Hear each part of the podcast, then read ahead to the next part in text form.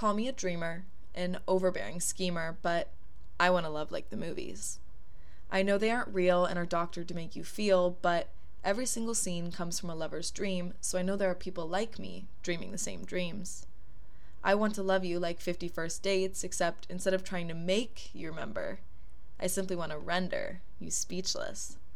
To go on that 51st date and know I could create a feeling of love, perfect like fate. You don't question our memories, but rather trust your heart. The safety I'll give you will live like it did in the start. I want to love like Sally met Harry, where you realize love between friends can be kind of scary, yet even while wary, you know you are so very in love.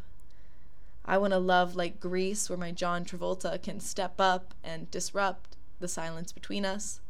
A love where my boy doesn't treat me like a toy and knows that even though we may annoy each other, we will still enjoy each other. I want a love like the notebook.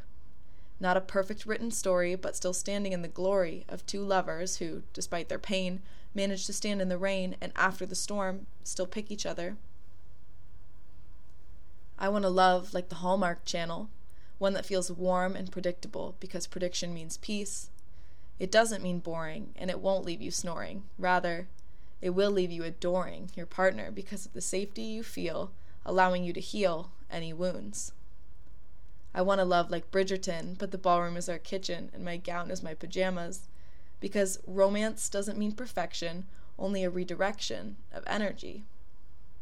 I want you to burn for me the way that I do you and desire me the way young hearts do.